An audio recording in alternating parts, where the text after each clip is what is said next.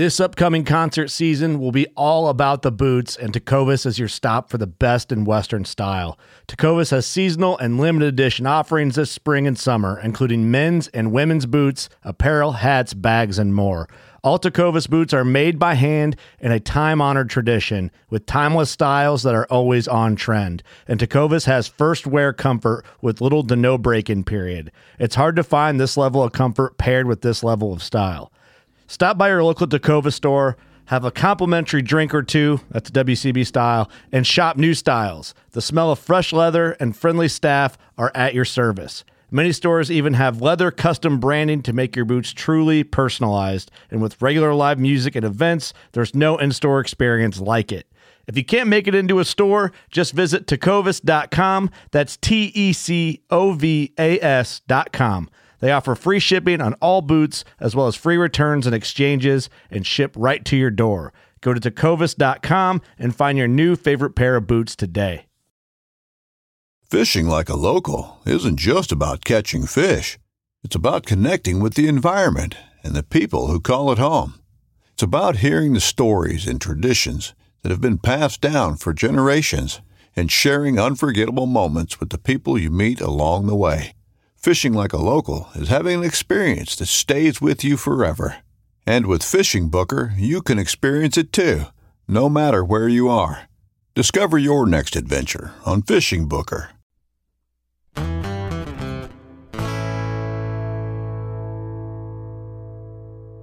they're they're putting the growers first and sharing their stories whether it's on like a bag of craisins or on the back of a juice bottle or on their commercials and um, they're they're really pushing like how sustainable we are and they want people to know that.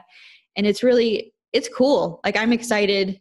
They kind of gave me the idea of starting you know my instagram page and stuff to just really highlight what it's like to be a cranberry grower because people don't know.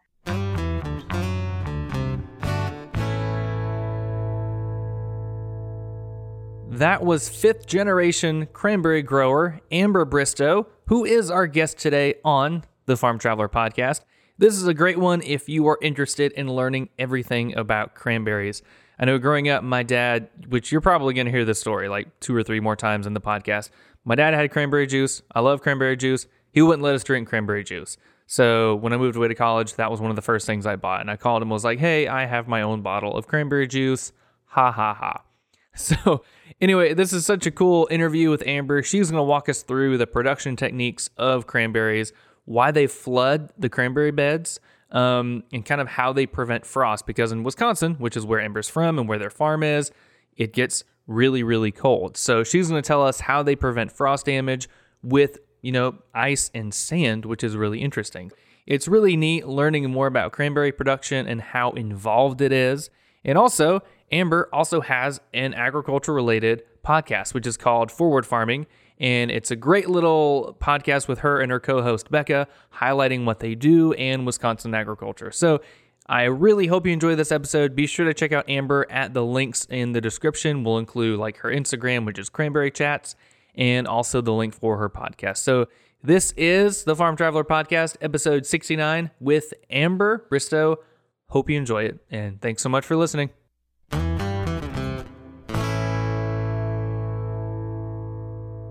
Amber, aka Cranberry Chats on Instagram. Welcome to the Farm Traveler Podcast. How are you doing? Thank you. Thanks for having me. I'm doing great. How are you? I'm doing good. I'm excited to talk with you because I have a slight addiction to cran grape juice. So oh, I'm, perfect. I'm, i know it's, it's the best thing ever. Um, so you're a cranberry farmer in Wisconsin. Uh, Yes. kind of walk us through like your background. Like, how did you wind up um, growing cranberries, and what are you doing now? Yeah, so actually, I grew up on our family cranberry marsh. So I am a fifth generation grower out here. Um, and it all started back in 1918. My great, great, great granddaddy, somewhere, something like that. Um, he started, he moved into this area and he started our marsh with just 11 acres of cranberries. And then it just kind of got passed down through generations. And today we have 230 acres of cranberries and that's pretty much the only thing that we can grow out in this area. So we're kind of known as a cranberry capital of Wisconsin just because of the perfect conditions that we have to grow cranberries.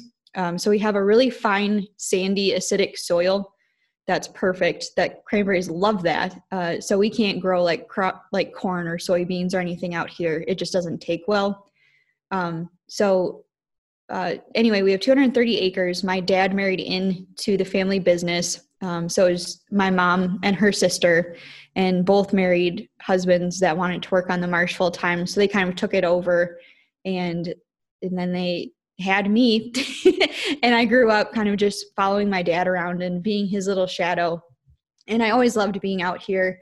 I remember um, i don't know i was pretty young and i would just have like these huge fits of never wanting to leave home and just always wanting to stay here and i grew up a little bit and i worked uh, out here during the summers i would pull weeds uh, all day every day i would sit on a bucket and my entire summer was just spent pulling weeds and my parents always told me it would build character.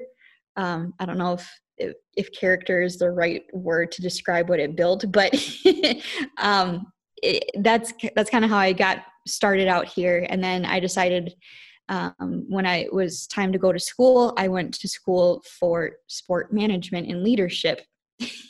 so I was really big into sports at the time, and I really wanted to work in baseball in some way. Um, so that's kind of what I did. I started out working at a summer collegiate team nearby, and then I, um, as I, a couple years later, I wound up working for a minor league baseball team in Iowa for a year, doing community relations, and I really loved doing that. But it was it was hard. I was going to school, and I was still trying to work pretty much like 100 hours a week um, for this minor league team, and it was it was a struggle. And I found out that you know that's not really where i meant to be like i knew i needed to do that in order to come back home and make me appreciate what i had here so i went to school and i had kind of a business background um, so i knew i could kind of fall back on that so i didn't really get any formal agriculture education other than what i was picking up out here. So i pretty much had to beg and plead my parents like i, I need to come back home. Let me come back home. And uh, my mom was a little hesitant at first. She didn't think you know like oh her her little girl can't handle working out on the marsh being a farmer.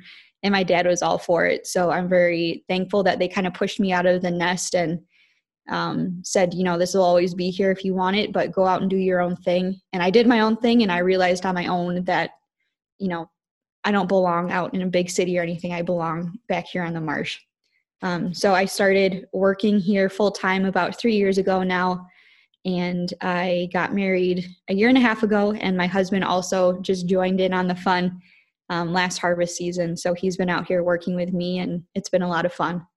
Well, that's super cool. That's a very kind of interesting background. you went from the farm, then away. You did the whole sports thing, yeah. And then you're like, "No way, I'm going back to the farm." That's really yeah. cool. I, I bet your yeah. parents are really excited to have you there and kind of carry on the fifth generation thing. That's neat.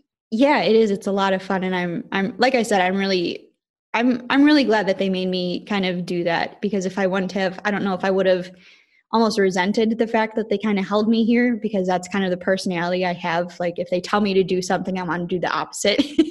oh, so yeah, I'm absolutely. so I'm glad I kind of got like I don't want to say a rebellious phase out, but you know, I got to go out and kind of see what the real world is like, if you will, and then it makes me it makes me appreciate what I have here go. Yeah, you kind of realize that that small town life it's it's extremely unique. So yes, that's crazy. that's that, for sure. That's so neat though. Well, so what's the whole um what's the whole cranberry production thing looks like? I mean, you know, a lot of people think that they grow cranberries in ponds, but you and I both know that's not true.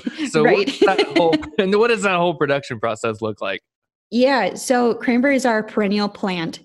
Um, so we have some vines out here that are, gosh, probably over 50 years old um, I've heard of some vines that have, are in production for over like a hundred years. So it kind of just depends on how well you take care of the vines, what type of variety you have, and the soil and environment that they're in. They can keep producing year after year until they just kind of fizzle out. Um, so that's that's really cool. Um, so we don't have to replant everything every spring. So that would be a pain. So um, like I mentioned, cranberries grow in a very sandy, acidic soil. So we have a lot of that just natural out here. So that's what we grow them in. So uh, we have 230 acres of cranberries and we kind of break them down into uh, manageable sizes. So what we call cranberry beds. So each cranberry bed is around like two to five acres. So it's kind of just like this long rectangle surrounded by a ditch. And then there's a dam running in between all of the beds, if that makes sense hopefully. yeah, yeah, no, that does. That does. okay. So we have all these beds and we have several different varieties of cranberries based on like their ripeness rate. Uh, so we're not harvesting everything all at once.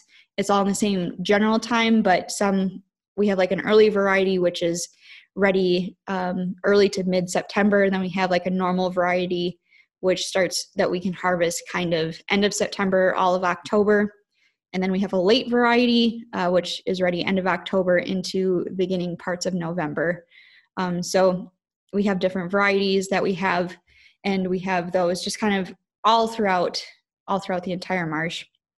Um, so when we do plant, we have um, what we do is if we have a variety that we really like, we will actually go out and we will just mow all those vines off, like mow it right down to the ground. And then we'll go out there with a hay bale like a hay baler and we'll just pick those vines right up into these giant hay bales of cranberry vines. And then um, once we're ready, once we know which beds we want to renovate, we'll we'll pretty much just tear everything up. We'll tear out all those old vines, dig out all of that old soil that was in there, and then we'll replenish it with a new layer of sand, get it up to grade. And once we have that sand perfectly level, we'll go in and we have drain tile that we put in underneath the sand.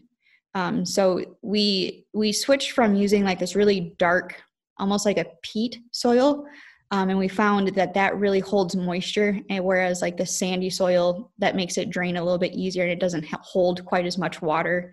So we still add some drain tile into that sand, and then once we have that all level again, um, we'll go in with these vines that we trimmed off from another bed and we'll just shake those vines right on top of the sand. And um, we will disc them into the sand. We'll run water on them fertilize them a bunch over the summer and then they'll start to grow from those clippings. And the bed that we mowed that will continue to grow and it'll it'll grow throughout the summer but it won't produce any fruit that summer. So the next the following october um, that bed will be ready to be harvested from the bed that we mowed Whereas the new plantings, it takes about two to three years of growth and development before they're mature enough to produce like a worthy crop. Um, so that's kind of unique in itself. And uh, so that's kind of that kind of takes up our entire, pretty much half of our winter into um, like May is typically when we plant. And then in the summer months, we are pretty much just sitting back and watching everything grow. And we apply fertilizer throughout the summer. Um, and in the evenings and mornings, we irrigate. So there's a lot of water out here as well. So we have um, a lot of reservoirs that most of them are man made, but we have a really high water table out here too. So that water is just here. Um, so we irrigate, and then any water um, that is extra, it goes right back to where it came from. So that's why we have all these ditches. They're connected um, to ponds. So we have like this continuous flow back and forth. So any water that we do use, it goes right back when we're done with it, which is really nice. Um, so we're trying to be as sustainable as possible in that sense with our water use. Um, so that's kind of summer is just keeping an eye on things, fertilizing, irrigating. And then, um, like I said before, harvest usually occurs uh, September through pretty much the beginning of November and that is quite the process. That's kind of the image that most people are familiar with when they see cranberries. So when you see the cranberries in water that's the only time that cranberries are in water is during harvest. The rest of the time they grow on a low running vine. Um, so i compare it a lot to like a shag carpet. So it's it's really dense and it's a couple inches thick. Um, and it's just this really lush green running vine. So when we do harvest what we'll do is we'll put uh, about six inches of water into a bed. So we'll, we will flood a couple of beds at a time so we're not wasting water. And we'll flood um, about six inches. And then we have this tractor, it's called a harrow. So it has um, treads instead of tires. And then on the front of this small tractor, it has like these little metal fingers on the front and then on the back. And what we'll do is we'll drive this harrow into the bed and then it will drive on top of the vines And so that water that we put in there acts as a cushion between the treads and the vines. So it's not just like straight contact. Um, so it's a little bit easier on the vines and won't tear them up as much. And then he'll drive um, one lap down, and then these fingers will just kind of comb through the vines and they kind of shake and vibrate along the way. So it's just real gentle on the vines and just kind of picks the berries right off the vine. Um, so he'll pretty much just make laps around a bed, and then once he's all done, he'll come out and move on to the next one. So once he has that bed, once he has all the fruit picked off of the vines, we'll add two feet of water. We'll add, we'll add two more feet of water onto what uh, we already have. So that way, all the fruit will float up out of the vines. So when we're ready to corral them, it won't get caught in there and we won't lose as much fruit. Um, so when we're ready to corral, we have two tractors and they have like these big metal reels on the back. And on these big reels, they're full of, we call them cranberry booms. Um, so it's kind of like the best way I can describe it is like, you know, that thing that separates the shallow end from the deep end in a pool, like those little floating like that that's, rope that's thing. a good explanation. Yeah, exactly. Okay. that's the only thing I can think of. Um, so they come in like these 100 foot strips. Um, so we have these these booms all connected together with like these metal clasps, and then they're wound up on these reels. So these two tractors will kind of back into each other in the center of the short end of a bed, and then um, we'll unwind one reel and then we will clip it to the front of one tractor and these tractors have like big hair dryers on the side of them so the the tractor with the reel that is giving the boom stays in uh, he'll stay in that spot while the other tractor hooks his the other guy's boom up to his tractor and then he will start to drive all the way around and then as he's driving he's blowing like his hair dryer out into the water and pushing all of the fruit away from the dam so he can corral it all with this boom. So we have to, before we start doing this, we kind of have to judge the size of the crop and kind of determine how many feet of boom it's going to take to corral everything without losing any. So typically we need about seven to 800 feet of this boom to corral, everything in one corner. So once they kind of determine that, um, this guy keeps driving until the guy standing at the um, the non-moving tractor he'll wave him off when he gets to that mark so once he gets to like 700 feet he'll wave him off to stop and then he will go to the back of his tractor unhook that last boom hook it up to his tractor and then drive along the opposite dam until they're about equal until they're like on this the same spot on either side and then they'll just drive together and then they'll meet in one corner depending on like which way the wind is blowing and things like that so they'll meet in one corner unhook and then stake that into the ground and then, so everything is just pulled into like a teardrop shape. So then once, once they have all of that corralled, then we come in with our pickup crew. And um, this is this is where I get to play. so we have this oh, big fun. okay. right. uh oh is right. so we come in, um, we have it's called a berry pump. So it's pretty much like, just like this huge cart and uh, I can drive it. It's it's pretty cool. Uh, so I drive up to where um, this the boom is connected like in the in the point in that one corner and i'll drive i'll drive this machine up there and then um, once we get it kind of leveled out so i have jacks and i need to make sure everything is perfectly level because we're using water on this water is just involved everywhere at this point so this uh, this machine it has this arm like this long arm like a boom arm that goes out into the water and on this boom arm there's like a metal square that has water jets on it. And so, and then at the bottom of the square, there's like, uh, it's like a big cranberry vacuum. So this arm will go into the water um, so that the vacuum part is underneath the water surface. And like this metal bar or like the square will sit on top of the water and it will blast water onto the fruit and it kind of cleans them off that way. So it creates kind of like this whirlpool effect. So it has water shooting in um, in this square and it just rotates around. So it's like a whirlpool, like a jet. And uh, then we have like the sucking motion of this vacuum and then with like the whirlpool thing going on.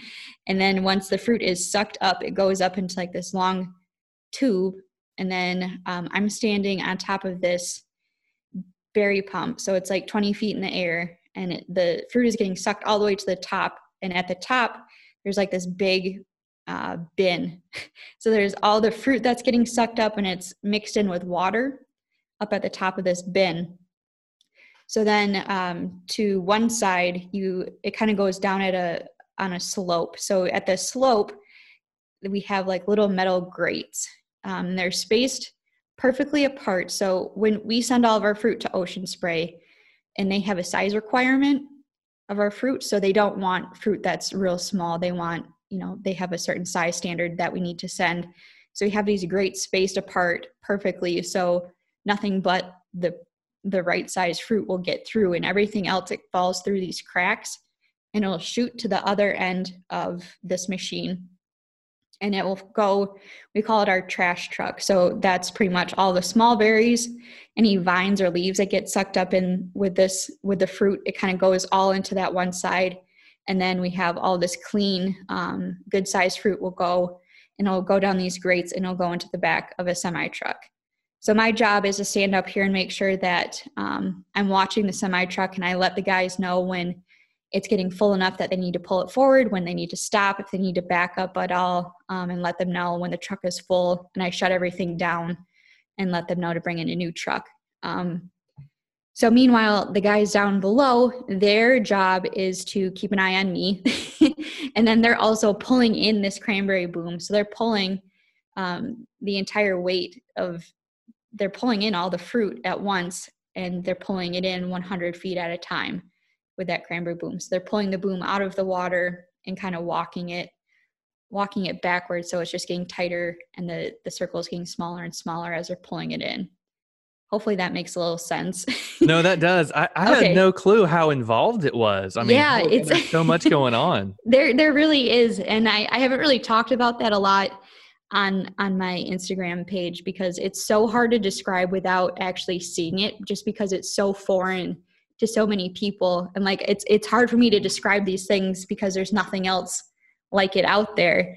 So there's like we don't have companies make us these implements or anything. Like everything is so specific to us that we kind of have to make things ourselves so, like this berry pump that I'm talking about, like I don't know how to describe it because there's nothing else out there that I've seen that compares to it. So, um, just hang on until October and I'll try to show, give a picture of of what I'm trying to talk about.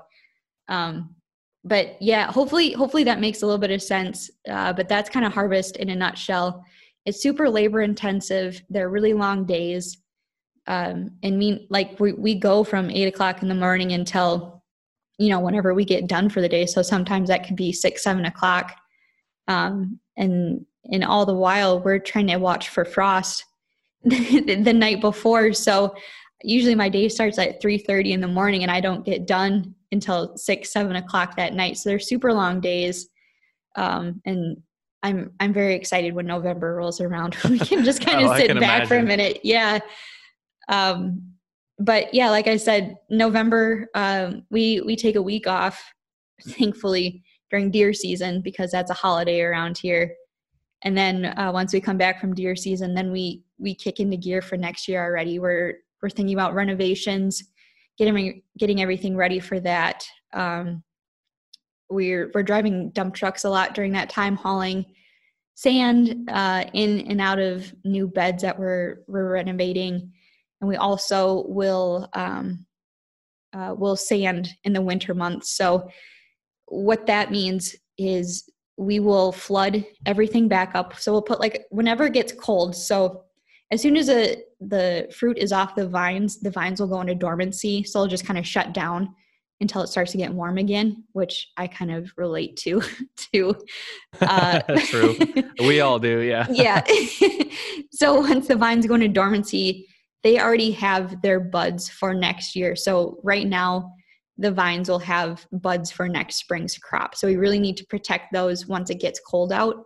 So the way that we protect the vines is with water. That's kind of our only resource that we have to protect everything. So when it gets cold, uh, usually around like Christmas or New Year, we will put a flood on whenever it gets like really cold, like that first cold snap that we get. Um, we'll put a harvest level flood. So we'll put two feet of water on everything.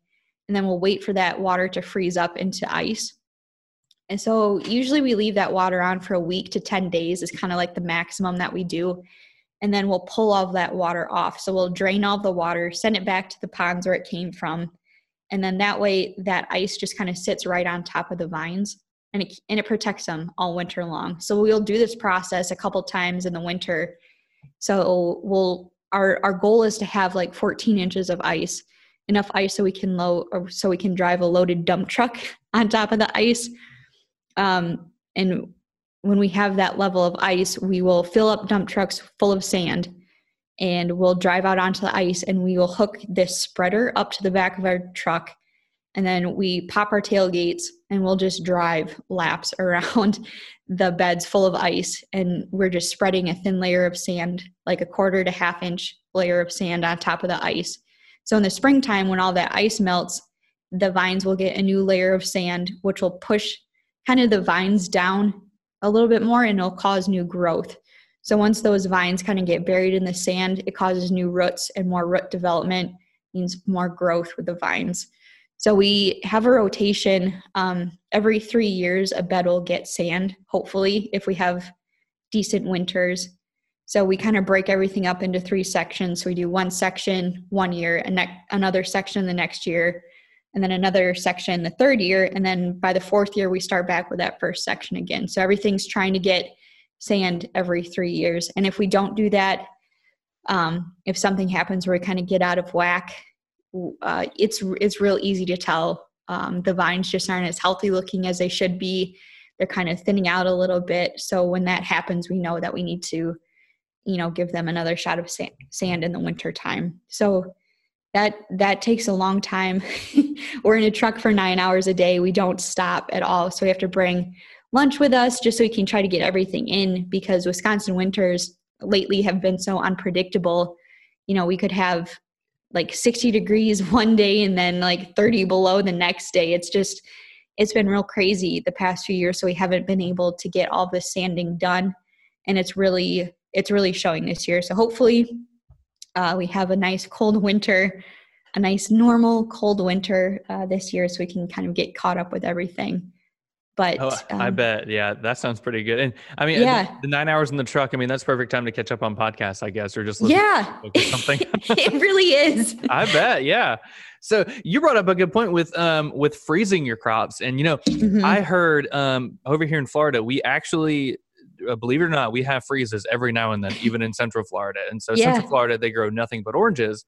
And so they'll do the same thing. They will spray, they'll turn on all the water and um, um, turn on all the sprinklers and get all the orange crops just like soaked in water so yep. that when it does actually freeze, it creates like this barrier around the fruit so it doesn't get even colder. And I, like when I first heard about it, I was like, wait, you're going to freeze the plants. But then when you just freeze the outside of it, you're not going to freeze the water on the inside. So you're not going to like bust the cells and all that stuff. So mm-hmm. science, that's so cool that right. kind of cranberry does the same thing with a huge wall of ice, much more ice than here in Florida. Yes. Yes. Yeah. It's, um, my, my dad was trying to explain it to me this spring actually. So when we're, we, we watch for frost. So if it gets below like 35 degrees, that's when we know to start our irrigation pumps.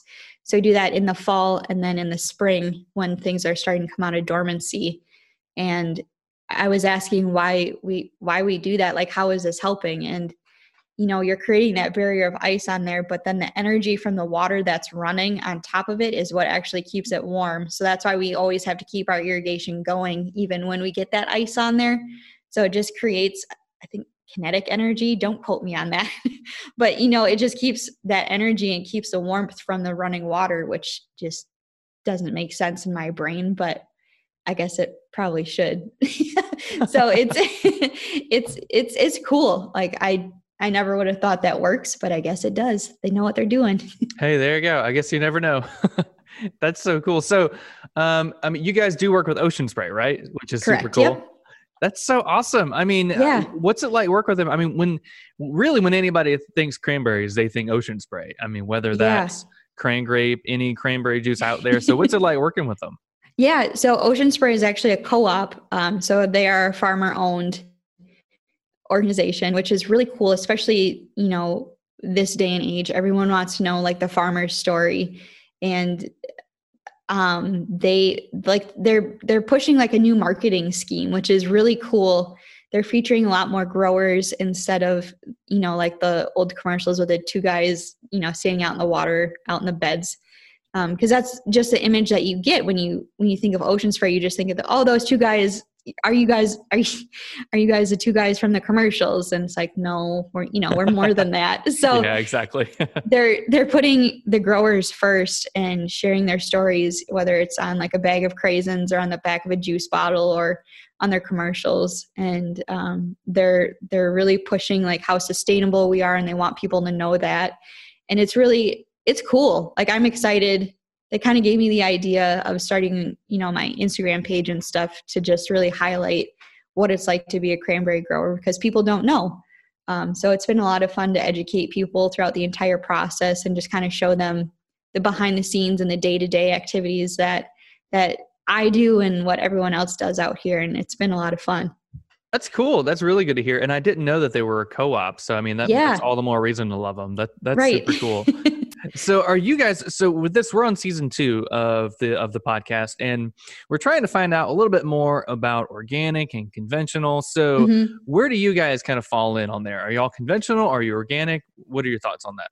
Yeah, we're pretty conventional. Um, just because of the way cranberries are grown, it's really hard for us to be organic. Um, so we are in like a, we're in the swamp basically. So we do have a lot of moisture out there, a lot of things that needs to be treated properly. And we work we work really closely with a IPM, an integrated pest management team, and they come out here a lot in the summer. Um, they build uh, um, what's the word I'm looking for? We kind of build a portfolio together every year of what uh, what we're going to be applying. If we have an insect problem they let us know like okay during this time frame you're allowed to use this product at this rate.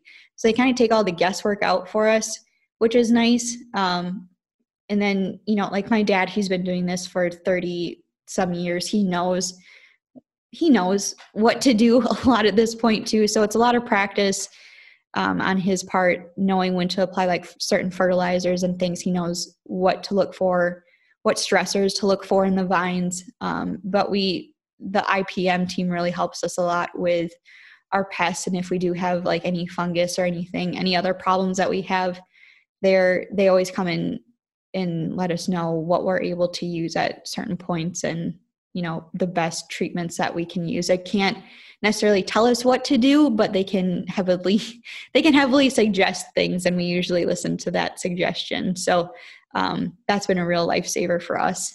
Oh, oh, I can imagine. And you know, I didn't even think about that. That I mean, it's so moist and wet in those conditions mm-hmm. the cranberry. So that's kind of a breeding ground for things like you might have mold or or fungicides or something. So you're going to yeah. need some pretty some like kind of strong chemicals to kind of get rid of that that problem. But of course, it's going to be totally safe by the time the consumer might eat it.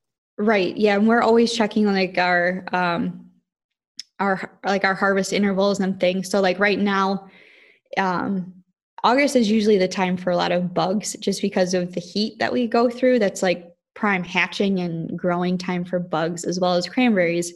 And we're also getting close to our harvest dates. So we have to really keep an eye on like our, our harvest intervals and what we're applying. So obviously, uh, Ocean Spray just added a two week test period um, in, into the harvest, I guess, into the like when you can send fruit in. So that kind of pushes things back an extra two weeks. So we can't use the same products this year as we were last year. So that kind of throws a wrench in things. But as long as it, if they think it makes it healthier for consumers, not that it's not healthy already, but you know, just that extra security, then I guess do what you got to do. That's fine. yeah, exactly. That's not bad. yeah. Well, that's fun. All right. So let's kind of talk about your podcast. You just started a new podcast. It's called Forward Farming, and it's with yep. Becca, who's also on Instagram, and she is a dairy farmer. So you've got two different perspectives of two different women in the ag industry. So what kind of got you two started on, you know, making a podcast, kind of getting your message out there? Yeah. So I originally, when I kind of came up with the idea of Cranberry Chats, I wanted to do a podcast. And I got really discouraged real quick because I didn't think I'd be able to do it um, on my own. I didn't think like I have a pretty squeaky voice. so I didn't think people wanted to hear that just on my own. So I was like, oh, maybe I'll just try Instagram and see what happens with that. And if I get if I get good feedback, then I'll think about it later. And I I started this Instagram page and I I found like this really awesome group of women to follow in the agriculture industry. And Becca was one of the first people that I found on here. And I just loved her personality. I thought that we would get along real well. we kind of had the same type of humor and um, we're into the same type of things. So when I was thinking about starting a podcast again, uh, I was talking to my husband. He's like, you know, to take some of the pressure off, like go find someone to do this with you. And right away, I thought of Becca, um, not only for our personalities, but because um, the cranberry is a Wisconsin state fruit and milk is our official beverage. So we're known as a dairyland state. So what better way to, you know, start this thing than having cranberry and the dairy industry merge together? Um, so that's kind of how we kind of we came we came together. I pitched this idea to her, and she's like, "Yeah, let's do it." And we were bouncing different name ideas back and forth. Um, we were about to be cranberry Dairy chats. I like that cranberry chats. That's that's but, catchy. Yeah, but I was like, I don't want it to sound too much like my name and whatever. Um, so I was thinking about it, and forward farming just came to me because uh, that forward is the Wisconsin state motto. Being women in agriculture, we're kind of pushing the industry forward, and you know, just incorporating the cranberry and and the dairy industry. You know, it's it's just like a Wisconsin it's like a Wisconsin thing, you know? so we kind of lump all things Wisconsin agriculture into one podcast. We talk about our lives as farmers and not necessarily uh, farm wives. Uh, we're, we're both, but we're prominently farmers. So I know there's a lot of farm life podcasts out there, which is great, but we don't hear a lot of like actual women farmers out there. So we wanted to kind of be that voice and just kind of like chit chat what our what our days are like and just kind of goof around and it's been a lot of fun so far we started about a month ago and um, i'm excited to see where it goes from there it's been it's been fun Heck yes, yeah. It, I mean, there's so many podcasts out there now, and it, there's like your story needs to get out there. So that's really cool yeah. that you two started that. I can't wait to listen to some more episodes. um, that's so neat. Yeah. Well, I mean, this has been so fascinating learning about cranberries. Oh, oh, I, I remembered I needed to tell you something. Yeah. So the reason I love cranberries is because growing up, my dad would always buy cran grape juice from the grocery store, but he would never let us drink a whole lot of it. And so when I moved away to college, the two first things I bought were Florida orange juice and a big old container of Ocean Spray cran mm. grape. Oh, I, I, love that. I, I, sent him a picture. I was like, "This is all mine." Ha ha ha. Good. Oh, I love that. it's so great. Cran grape juice is the best. Um, all right. Well, well, Amber, this has been so cool learning about the whole cranberry production side of things and your background and your podcast. So, if people want to follow you and see more of your awesome content, by the way, that kind of showcases what you do and the whole production thing, where can they go to follow you? And also, where can they go to follow the podcast, of course? Yeah. Um, so I'm on Facebook and Instagram. Just type in Cranberry Chats. You'll see my mug pop up. Um, and then for our po- podcast, Forward Farming, look for us on Instagram and Facebook as well. And you can download us on Apple, Spotify, and Stitcher for right now. So go search for me. absolutely, absolutely. Well, I'm going to add it to one of my favorites on on Apple Podcasts and everywhere. So thank you. You're welcome. I mean, we fellow ag podcasters got to support each other. Yes, we do. That's for sure. oh yeah. Well, cool. Well, Amber, thanks so much. I can't wait to see more of your awesome content. And um, the next time I go to the grocery store, I will buy a thing of cran grape juice and I will tag you in it and be like, here we are, full circle. Awesome. I appreciate it. Absolutely. All right. Thank you, Amber. Have a good one. Yeah, thank you. You too.